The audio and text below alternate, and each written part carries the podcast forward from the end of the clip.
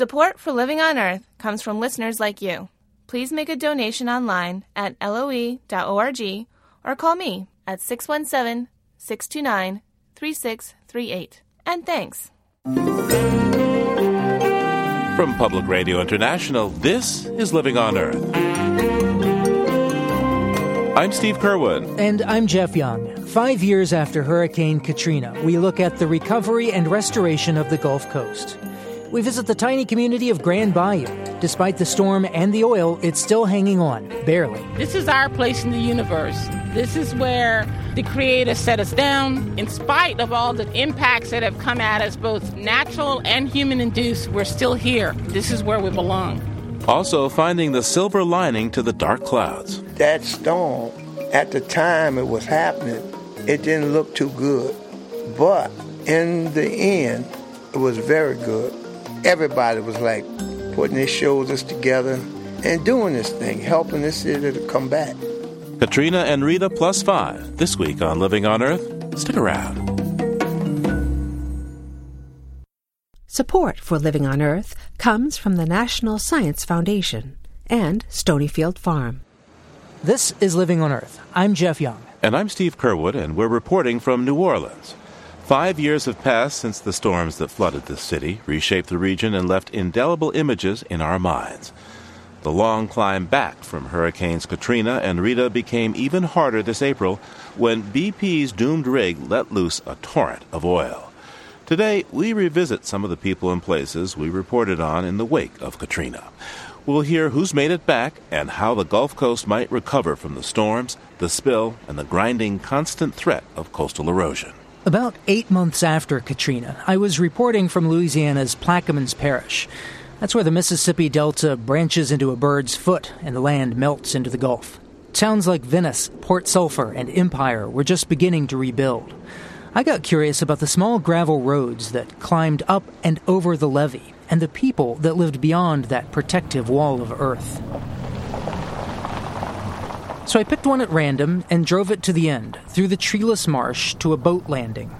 That's where I met Raymond Race and Nicholas Bartholomew, both fishermen in their 60s and both still struggling to come back from Katrina. This is Grand Bayou Village, they call this. So just, uh, all the guys around here is called Grand Bayou Village. We all, all live right here. And uh, the only thing we do is trawl and catch horses all our lives. That's all we do, you know. So we're just hoping to get back in business we didn't make a lot of money, but we made a living. We made a living. That was the main thing. But Katrina came and took that away from us, and we can't get no help from nobody.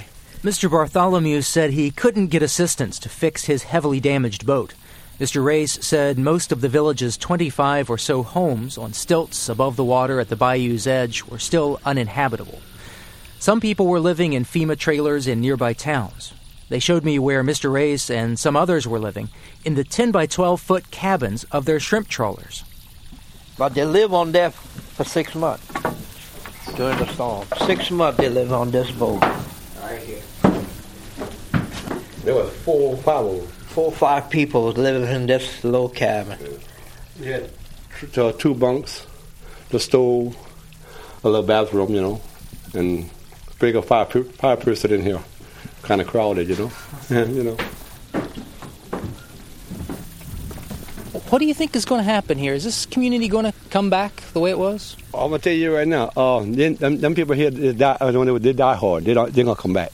They're gonna come back unless they find a better place to live. But I don't believe they find a better place than this. This is like the, in heaven, you know. Everybody was together with a big old family, you know. So I don't believe they're gonna split up. It was like a big old family. When they cook, everybody eat. How many dinners they giving this here? People coming to eat. Grand Bayou, the home of the free. Like I said, I don't know when he'll come back, but he will be back. Oh yeah, definitely, he will be back. Take time, but he's gonna come back. I might not see it because I'm getting older, but this place will bloom again. That was spring 2006. This summer, I went back to that same boat landing to see if people had come back to Grand Bayou.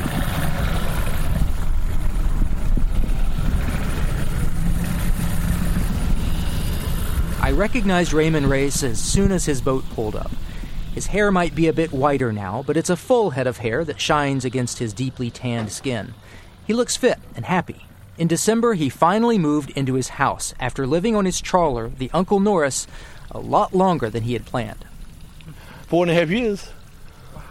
The that time you see it was on Uncle Norris, living in a little bitty boat. Now we got a house, so we're living in a house. We, we got everything we need, you know. Hot water. We're doing good. We're happy. We're better than the, we're better than the boat. yeah. But shortly after Mr. Reyes got into a house, he was out of work. The BP oil spill closed the shrimp and oyster beds. He's been getting by with oil cleanup work. I got my son here helping me working on the, on the oil spill, so we're doing good. You know, we're happy now. You know, not what we want to do, but like I said, we, we're doing something. We're paying the bills, so we'll do all right. You know, we, we, we survived Katrina. This we can survive this too. You know, so like I said, the only thing I put out trust in the good Lord, and things will be fine. Why was it so important to you to stay in Grand Bayou Village? Well, I'm gonna tell you something. Uh, my mom married my stepdad and I was two years old, and I've been here ever since. I'm 60, 66 years old. Why would I change now? You know, that's my livelihood. I'm gonna stay here. Yep. So you know, we got the burial grounds right there. So why move? Everything is there. You know, yeah. everything we need is here. All of my family is here. So where, where, where can I go? You know.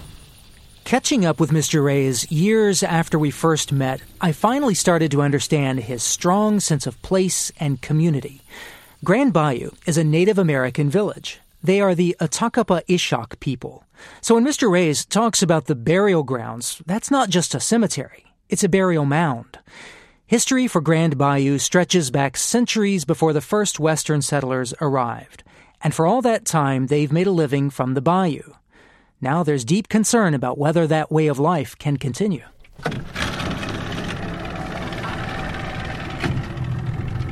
Rosina Philippe meets me at the landing in a small boat. It's the only way to get around in Grand Bayou Village, where Main Street is a waterway.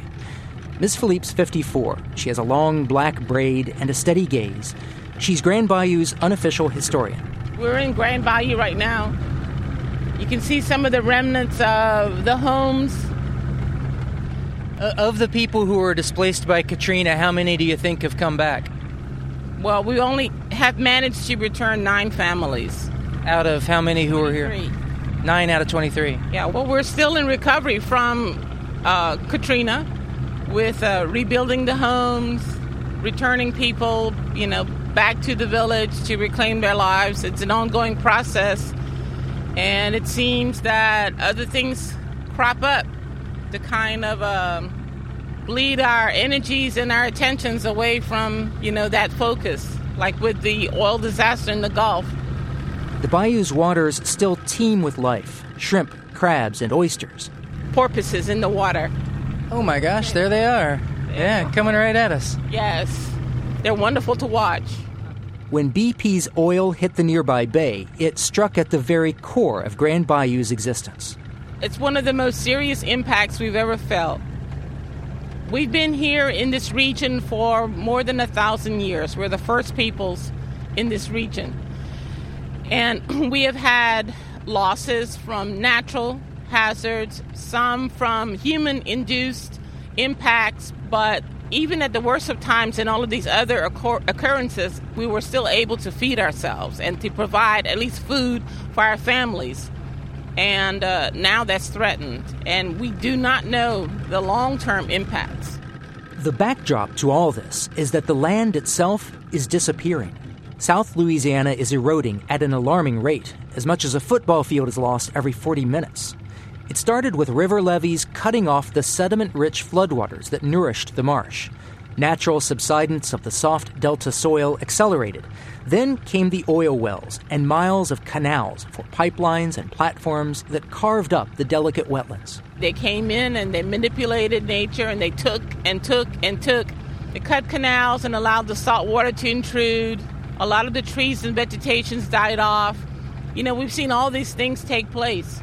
And now that we know better, I do believe that there are things that can be done, and there are some things being done, but it's not aggressive enough.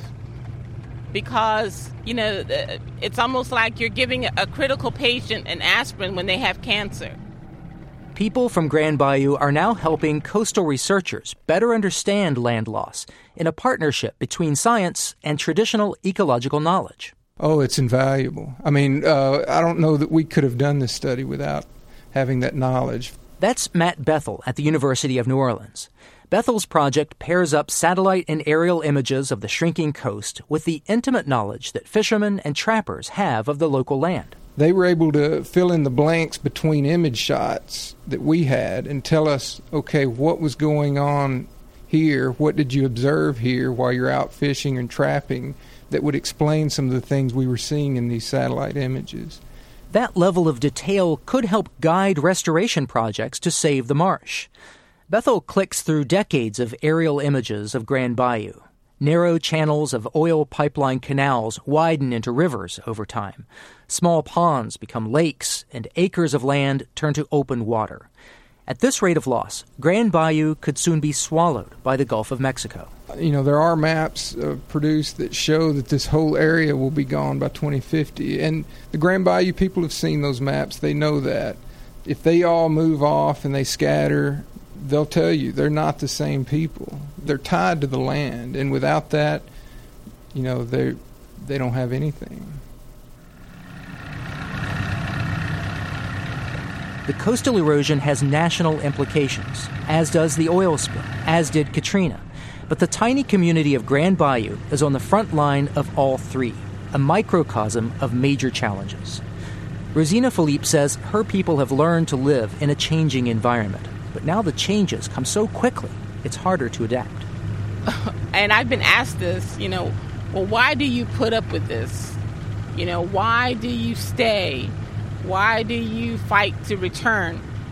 And I could only say that if you were here in Grand Bayou and you could know the peace and see what I see, this is our place in the universe. This is where the Creator set us down. In spite of all the impacts that have come at us, both natural and human induced, we're still here.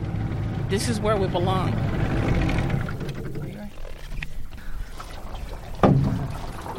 She kills the engine, and we sit and listen a moment to the marsh. We have our, our sacred places still. We're a mounds culture, mounds builders, and they're suffering from erosion, and that's the original site, you know, of our our people here. Many, many, many generations. What would it mean if if burial mounds went underwater?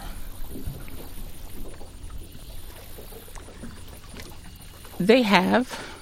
There used to be 12. Uh, we have three now. Uh, it's it's a loss. I can't even tell you the loss. You know, I can't even translate that in, into words. And to see the erosion, to see the trees falling over because the land has eroded away,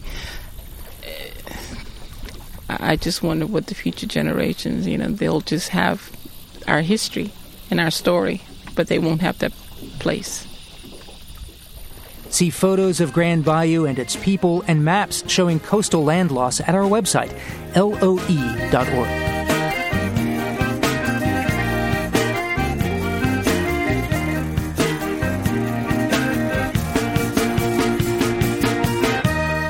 In a moment, we'll look at what the people of the Gulf Coast want their government to do to help rebuild their lives and livelihood. Stay tuned to Living on Earth. It's Living on Earth. I'm Jeff Young. And I'm Steve Curwood, down in the bayous of Louisiana. When you go down the bayous from New Orleans towards the ocean, you head into Louisiana's 3rd Congressional District. And this year, as candidates vie for an open congressional seat in Bayou Country, we asked some active citizens how they want their elected officials to serve them in these perilous times of storms, oil spills, and coastal erosion. We begin at Ellender Farm, a 3,200 acre sugar plantation. You can hear the wind in the cane. See how tall it is? That's, that's ready to harvest. Hey, Yvonne! Teresa Marie Ellender walks past her neighbor's house and towards fields of tall green stalks of sugar cane. Her husband's family has owned and farmed much of this land for more than 150 years. Her house faces Highway 55 in the small town of Bourg, in a parish called Terrebonne, which is Cajun French for good earth or good land. They used to um, take a don- have donkeys and a barge, and they would pull the barge. They, down Montegut used to have a um, sugar mill, and they would load up the barge full of sugar cane and follow the, the bayou all the way down to the mill. And so that's why the road is here and follows the bayou and why it's so close to the bayou. Passing cars and trucks would find it hard to miss the big sign planted in front of her house. Jeff Landry, conservative for Congress. Jeff Landry is a lawyer and part owner of an environmental services company and one of three men running for Congress in this district's Republican primary. Here's Mr. Landry announcing his run. Our country is in peril because our government is out of control, caused by a president and Congress where free spending and liberal values reign, where the size of our government is growing as fast as our coast is eroding. Inside the Ellender home, Teresa Marie switches on an espresso machine and pours frothy steamed milk into a glass. For you. Soy latte. Soy latte. That's one cup. You want to take a sip there, real quick. There, it's gonna. Now, if you want some sweetener, let me know. Mm, right here in the bayou, huh? right here in the bayou.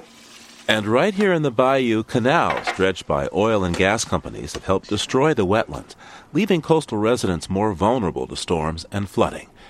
And how important is this to Teresa Marie Ellender? Coastal erosions are definitely a real thing. I mean, it's happening. Big old chunks of land are just falling off.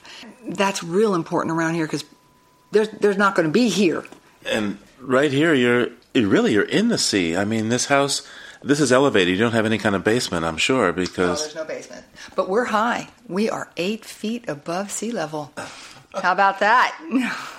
yeah, we're pretty high. We're the high. We're kind of like the high points, and isn't that weird in the parish? But still, it must feel kind of tough being here. How many storms and how many years, and now this oil spill? Five years, seven storms. It was pretty intense, and then uh, the oil spill. I mean, it's been bad. You know, I mean, it's not clean and everything, but it's not to the degree that it's made out to be. I think that there's a whole lot of environmentalist exaggeration going on.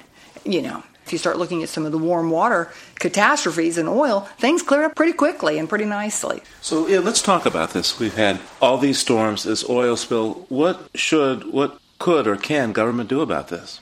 The federal government needs just to kind of pull their hands off and allow the state to handle it.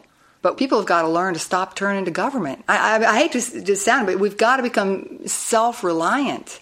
And um, with the uh, moratorium that thing has got to be completely overturned, completely, because it's hindering them, the oil companies, from drilling, from doing their job. And, and I feel like I'm, I'm singing the praises of the oil companies, but you got to understand, oil is mm, the blood that runs through the whole country. And without it, there's nothing. Makeup, oil, everything, oil. Wish I had some on my property. so. So, um, end of the day, how do you feel our democracy is working? Well, we have a republic instead of a democracy.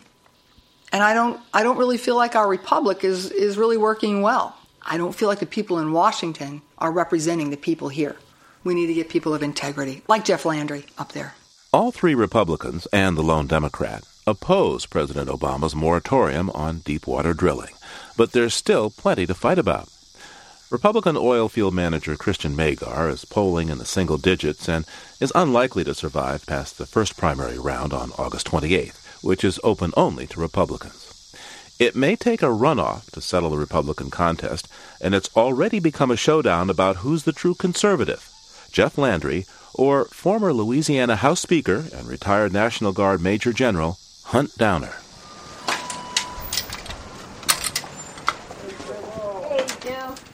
Hunt Downer's volunteers call themselves Hunt's Army, and they work out of a bare bones office building in downtown Houma, Louisiana. Uh, yes, ma'am. I'm, I'm a volunteer with General Hunt Downer campaign for Congress. I was calling to remind you about early voting that began last Saturday. Huntington Hunt Downer served not just in the first Gulf War, but also in Katrina and Rita as the number two man in charge of the Louisiana National Guard's rescue and rebuilding efforts, riding out Katrina at National Guard headquarters. I actually saw my own vehicle float, go underwater, and then it just went from there. And I did search and rescue, spent the first week on the roof of the building as we operated out of there for search and rescue in the New Orleans area. So I'm going up there as a general to try and give them a little direction with some common sense and some practical knowledge learned at the hands of a hurricane, at the hands of a storm, having seen coastal erosion. So you go to Capitol Hill. What would you change about how the federal government takes care of places like Louisiana that have a high flood danger? First thing I would do is reorganize the Corps of Engineers, get the bureaucrats out of it, get the bureaucracy out of it, and do like we do in the military, like you should. You make a decision and you move forward.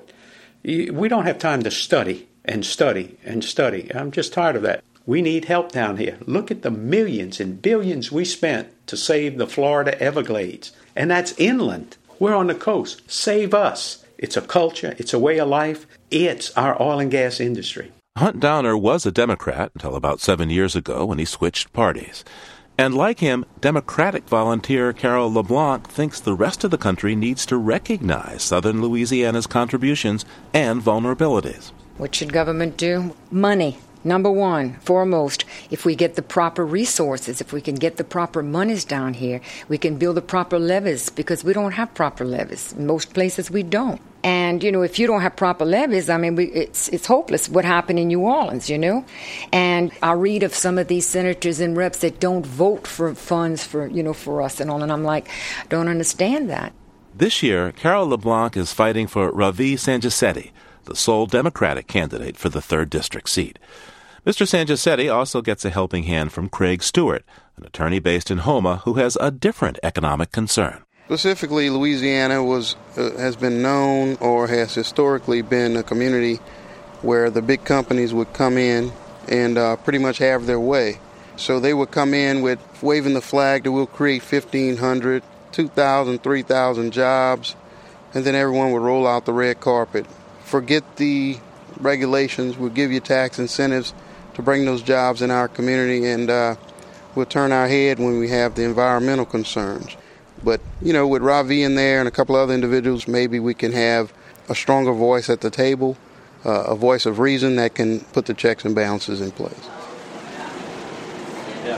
Ravi Sangisetty is campaigning tonight at a local restaurant in the small town of Larose. About a dozen people get settled in plastic chairs at long tables, eyeing the candidate and the buffet of jambalaya spread out in the corner of the room. Ravi Sangisetty is a Princeton educated attorney who wrote his senior thesis on how to save a local estuary. At just 27, he's a lot younger than people he stands up to address.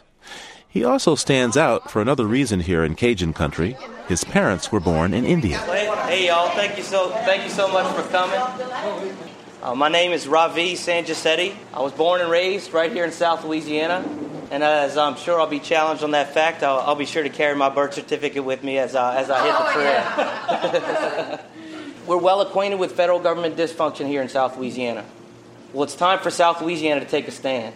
We produce energy, seafood, agricultural goods like sugarcane, and we build ships for the rest of the country. And we do this despite the fact that we're washing away, that we're losing our coast, that we lack adequate hurricane protection. Ravi Sangisetty is here to talk and listen. And before he can secure votes, he has to win some credibility. Why should we believe you? That's the attitude I have now. I know what you're talking about. In other words, that's what you're saying, that you need to get in there to change it. But will you change it? Absolutely. We've been cheated so much, So much. so many lies, and everything, the way things are going right now. In other words, I'm frustrated and I have enough of it. Absolutely. Now I feel sorry for my grandkids. I feel sorry for my kids. And just like a fisherman, I've been a fisherman for almost all my life. It's a way of life and everything else. That's how I was raised with my daddy. We lost it. Our freedom is gone. In November, Ravi Sangisetty will face the Republican who eventually gets more than 51% of the GOP vote. Perhaps then the Bayou Country electorate will make it clear what the majority wants in addition to integrity, less government, or more federal money. Our piece on Louisiana politics was produced by Mitra Taj. The man in charge of the federal government's plan for restoring the Gulf brings a varied resume to the job. Ray Mabus is the 75th Secretary of the Navy. He was governor of Mississippi in the late 80s and was President Clinton's ambassador to Saudi Arabia. I spoke with Secretary Mabus in his Pentagon office. He told me what he's been hearing in his town hall meetings on Gulf restoration. When the cameras go off, once the well was capped, not to forget the Gulf. Second, that whatever plans come forward ought to come from the Gulf up, that the people of the Gulf, the people who live there, work there, uh, raise their families there, ought to be the ones that are the primary drivers. Third, a lot of work has already been done on how to restore the Gulf environmentally, for example. Not to try to reinvent the wheel, but simply use these sorts of things um, going forward. Finally, that the Gulf um, is so important to the rest of the country that while this was a Gulf crisis, it's a national issue. This is America's Gulf, and this should be a national response to this. And how big a piece of the puzzle is the restoration of the land itself, saving the wetlands? Well, ecosystem restoration has got to be our top priority. Louisiana loses a football field of land every 38 minutes. Some of the issues in the Gulf environmentally have been well known for a long time now. The erosion of wetlands, the erosion of barrier islands, and the fact that as wetlands erode, as barrier islands erode, you make hurricanes protection less viable. Those things have been there before. The oil spill made them worse, clearly made them worse.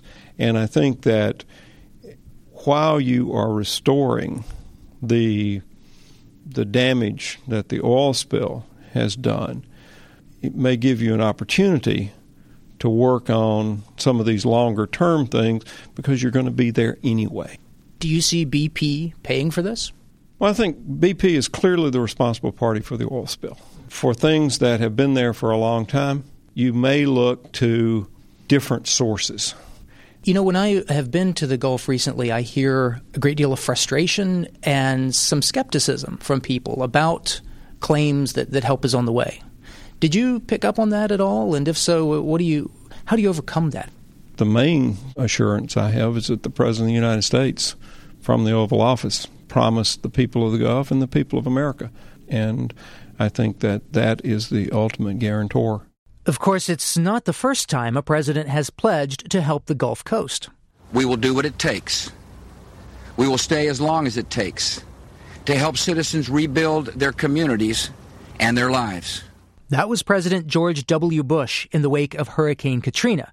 Forty years earlier, President Lyndon Johnson made this pledge after Hurricane Betsy. The national government will be at Louisiana's side to help it every step of the way in every way that we can. Why should uh, Gulf residents think that this time is going to be different? Well, for one thing, the response has been it's been a huge federal response to the spill itself. Look at what's been done already. But second is judge by results. If you want to build trust, be trustworthy. I hope that the report that I give to the president and the actions that are taken in the in the wake of that will help build that trust, and then particularly the actions that are taken, you know, day in, day out, month in, month out, year in, year out, will continue to build that trust over time. So, if you expect people in the Gulf to, to judge you by results, what should they be looking for? What would that first result look like? Well, that we had listened to the people of the Gulf, that we don't try to reinvent the wheel, that it is an ongoing process, that we're not going to forget the Gulf, that we're not going to leave now that the well is capped. This report and this commitment is ongoing. Secretary Ray Mabus, thank you very much for your time. Thank you.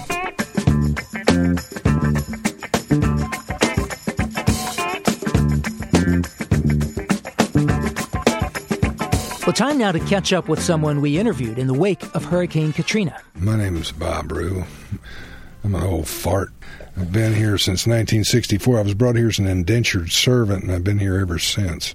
Bob Rue never left New Orleans, not even when the storm hit. He stayed to guard his business, Sarouk Shop Oriental Rugs on St. Charles Avenue. When I first spoke with him in 2005, he was enjoying a brief moment of fame. Newspapers carried pictures of a sign Rue had scrawled on his boarded up windows, a warning to would be looters. It said, Don't even try. I'm sleeping inside with a big dog, a ugly woman, two shotguns, and a claw hammer. I won't ask who the ugly woman is. We have some discretion here. Well, today the streetcars and tourists are back on St. Charles Avenue, and Rue tells me his famous plywood sign has found a new home. Well, now it belongs to the state of Louisiana, and they're going to have the fifth anniversary at the Presbytery, and my sign is going to be in the entry. So it's kind of like a, an artifact. Yeah. You know, I went down there. I had them, all five pieces of plywood I found in the street and painted up with the signs. I had them bought in my truck, and I just was, you know, kind of throwing them on the ground. And these museum people out there with these little white gloves, picking them up and fondling them, you know. right now, one of them's on exhibit in Washington, D.C. at something called the Newseum. Ah, the museum. Museum, yeah. And uh, the girl called me for weeks trying to get my picture of Tim Russert standing out front, but it's lost in the menage. I've gotten married since then and moved everything, and I don't know where all my pictures are from the storm. You got married? Yeah, yeah. There's still women in New Orleans with no taste. She's wonderful. She's uh, half French, half Sicilian. Her family grew up here in New Orleans, uh, and she's an incredible cook, pretty damn funny, and overlooks a lot of flaws. Well, you seem to be doing well. Uh, there's no business. The banks, you know, they're not loaning any money for mortgages, so nobody's buying houses, so they're not decorating, so they're not buying rugs. I'm having to depend on rug cleaning and repair, which is thank God for dogs because they pee everywhere. and we got these little black voodoo candles in the shape of a dog. When things are slow, we light them up, and all over town, dogs go crazy, start biting the rugs and pissing everywhere. Basically, we're making it on rug cleaning. And sure enough, in walked a customer with a pet stained rug. See pictures of Bob Rue's famous signs at our website, loe.org.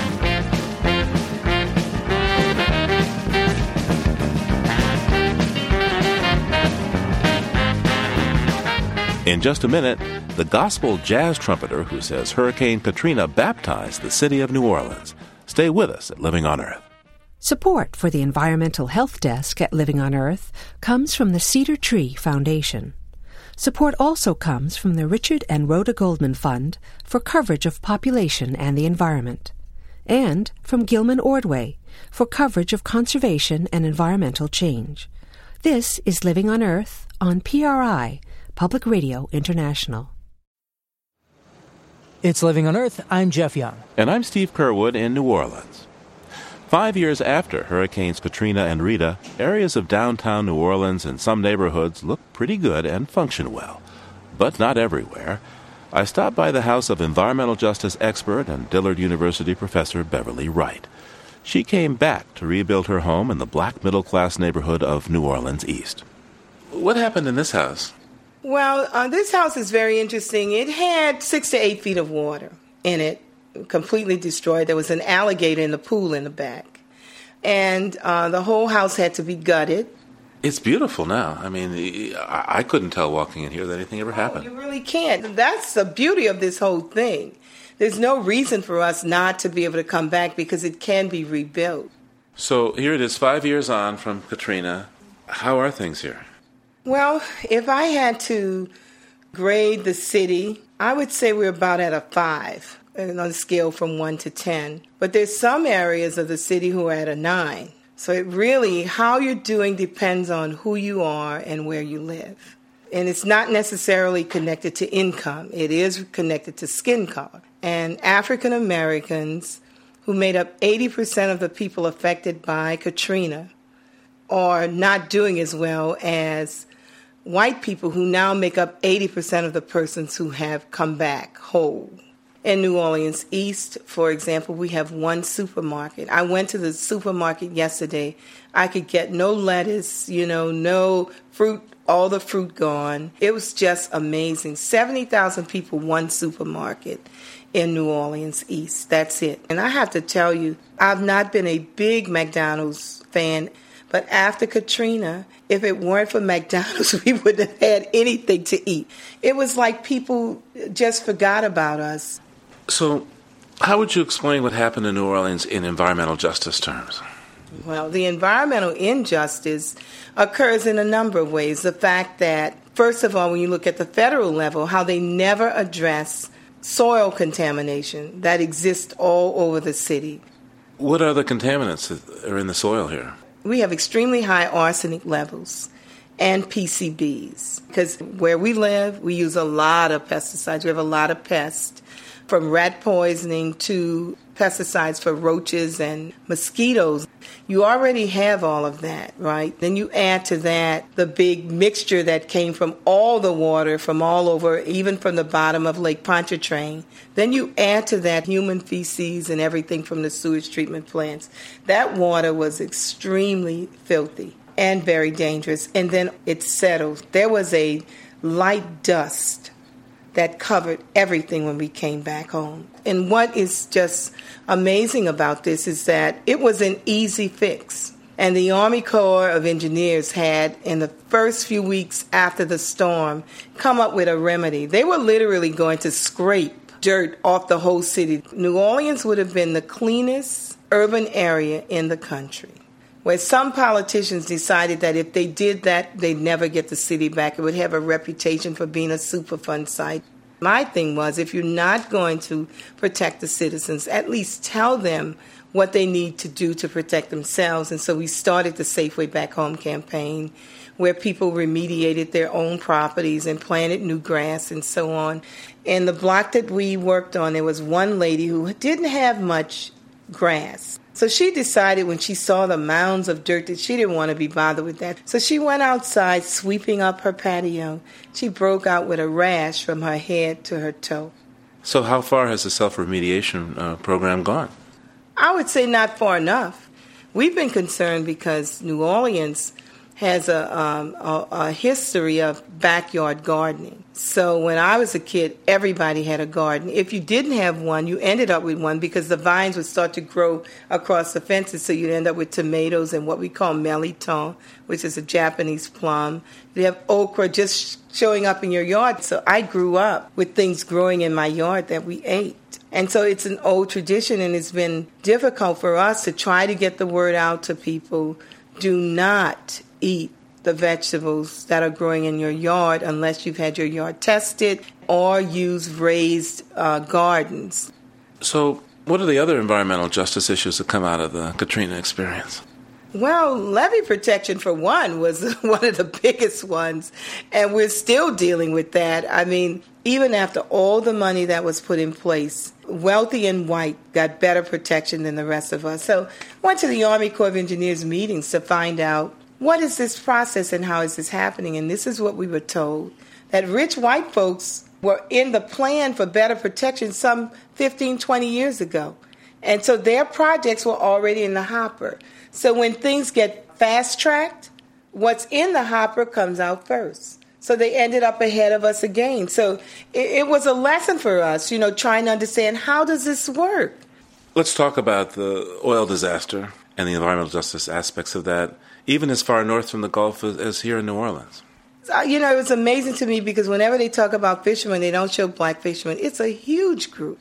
And think about it now. If we were not allowed to go to school, we had to make a living some some way. If it wasn't on a plantation, what would black people do to earn a living in Louisiana? They would become fishermen and oystermen and stuff. And they're 10,000 deep in some of the parishes, in Plaquemine Parish and so on, but they were invisible. I think that certain cultures that have made Louisiana distinct could disappear. When certain lifestyles uh, disappear, then a certain part of that culture that has been maintained can also disappear. So we're about, we could lose our difference. Um, my hope is for the future with young people. I would say that young people are not nearly as racist as what we used to be. And I think they see a completely different world, and I'm so happy that that is the case. Professor Beverly Wright directs the Deep South Center on Environmental Justice at Dillard University in New Orleans.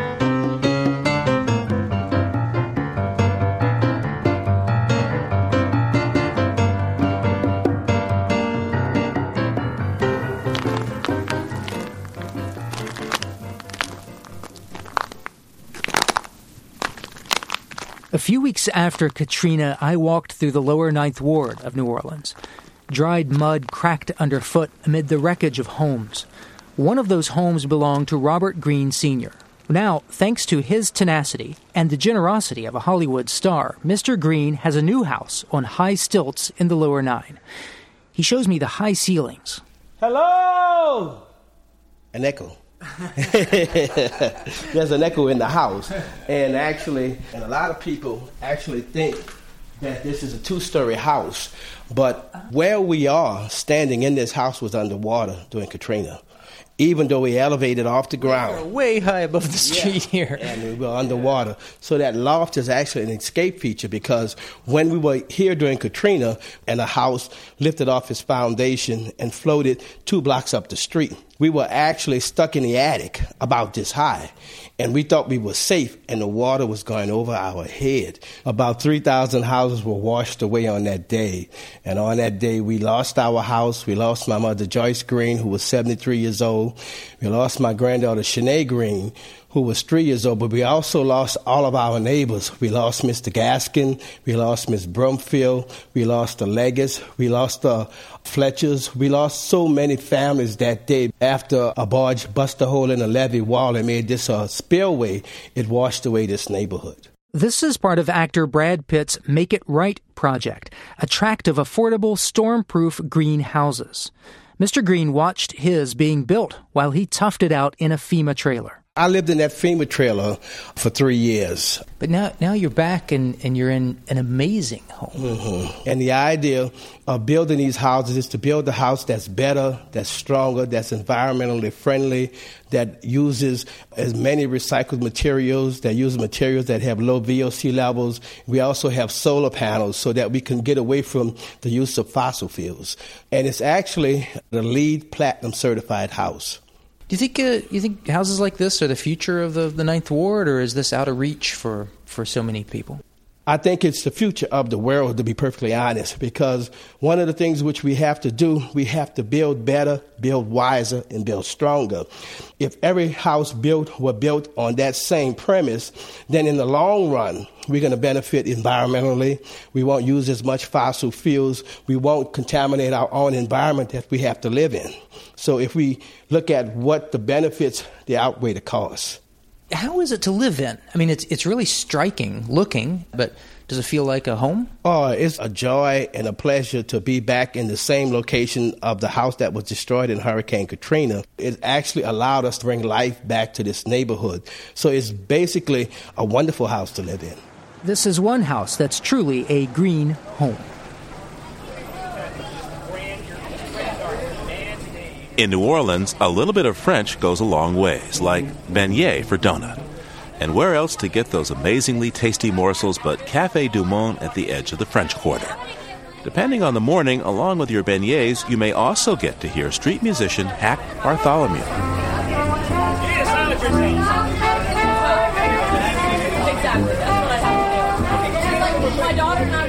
A trumpeter and vocalist who's played with the greats, including the Neville Brothers, George Benson, and Keith Richards, Hack Bartholomew left New York City after 14 years to come back home to New Orleans and jazz gospel. Hack performs five days a week at Cafe Du Monde. And when he's not busy producing recordings, he's the trumpeter for the great St. Stephen Full Gospel Baptist Church.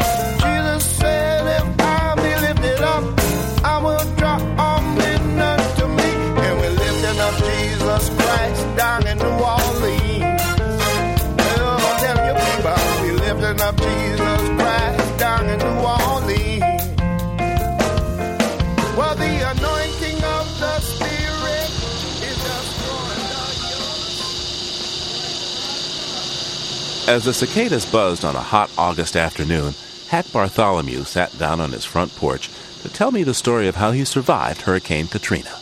I got a revelation from God just get out. So my wife and I and our kids, grandchildren, we all just left. My, fortunately, my wife had a cousin in Houston, and we were able to stay over at her house. When the storm hit, we were sitting in Houston. We was watching everything on television and praying and hoping that everything would be all right for the city, but it was not. But fortunately, where we live up here in Carrollton, the Carrollton Black Pearl section is a pretty high point of the city. As you can see, my home is just like I left it. When I got back, a lot of my neighbors had wind damage. Like the neighbor over here, his roof blew off. Neighbor over here, our doors and windows blew out, and just about everybody had wind damage except us. Mm.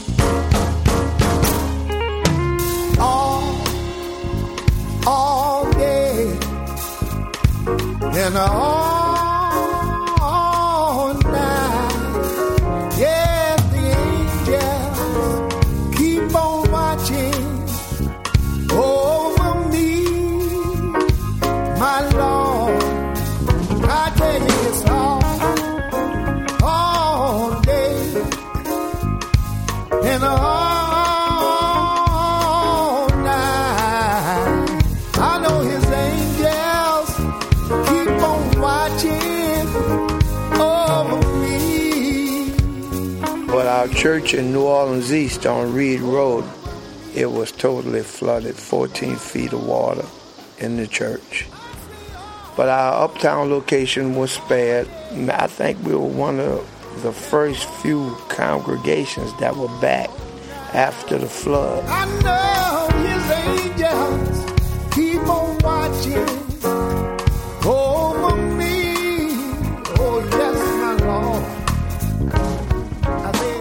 Was in Houston, we looked at the television, we saw the whole city underwater, you know, just about 80% of the city underwater. And I said, you know what?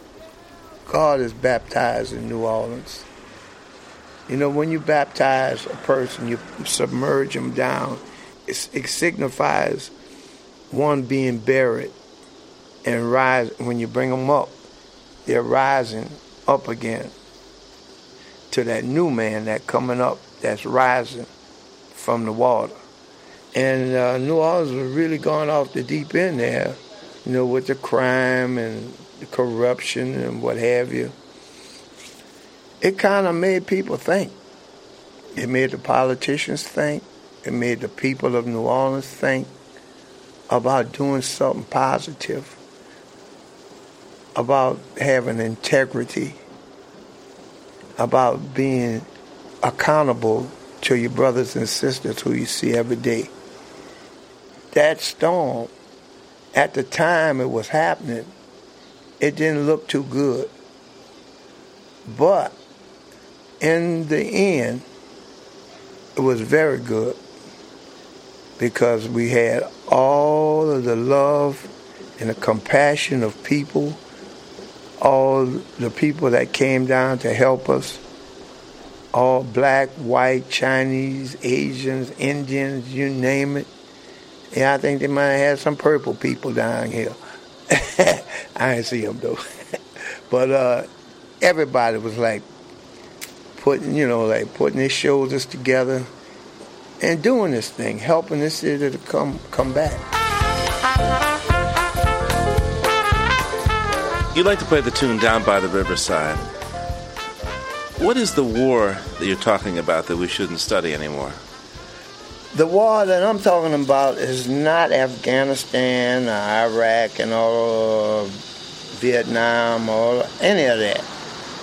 The war I'm talking about is the battlefield of your mind.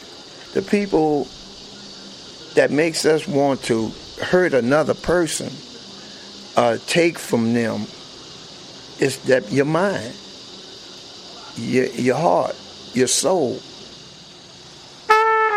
What are we doing? Down by. All right, down by. Okay. God, gotta lay down my burdens down by the riverside, down by the riverside, down by that riverside. Lay down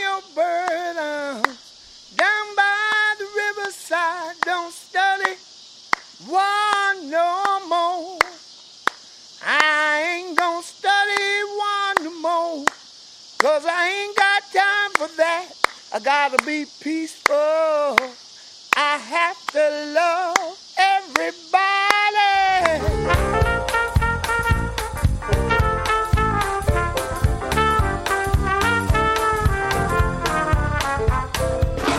Hack Bartholomew lifting Jesus up down in New Orleans. There's more of our coverage of Hurricane Katrina and its fifth anniversary at our website, loe.org.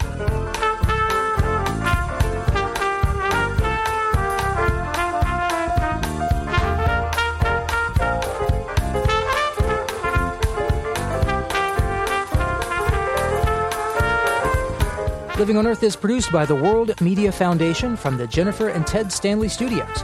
I'm Jeff Young. And from New Orleans, I'm Steve Curwood. Thanks for listening. I gotta lay down my burdens down by the riverside, oh, down by the riverside, down by the riverside. Gotta lay down. Funding for Living on Earth comes from the National Science Foundation, supporting coverage of emerging science, and Stonyfield Farm, organic yogurt and smoothies. Stonyfield pays its farmers not to use artificial growth hormones on their cows. Details at stonyfield.com. Support also comes from you, our listeners. The Ford Foundation, the Town Creek Foundation, the Oak Foundation, supporting coverage of climate change and marine issues. The Bill and Melinda Gates Foundation, dedicated to the idea that all people deserve a chance to live a healthy, productive life. Information at gatesfoundation.org and Pax World Mutual Funds, integrating environmental, social, and governance factors into investment analysis and decision making. On the web at paxworld.com. Pax World for tomorrow. PRI, Public Radio International.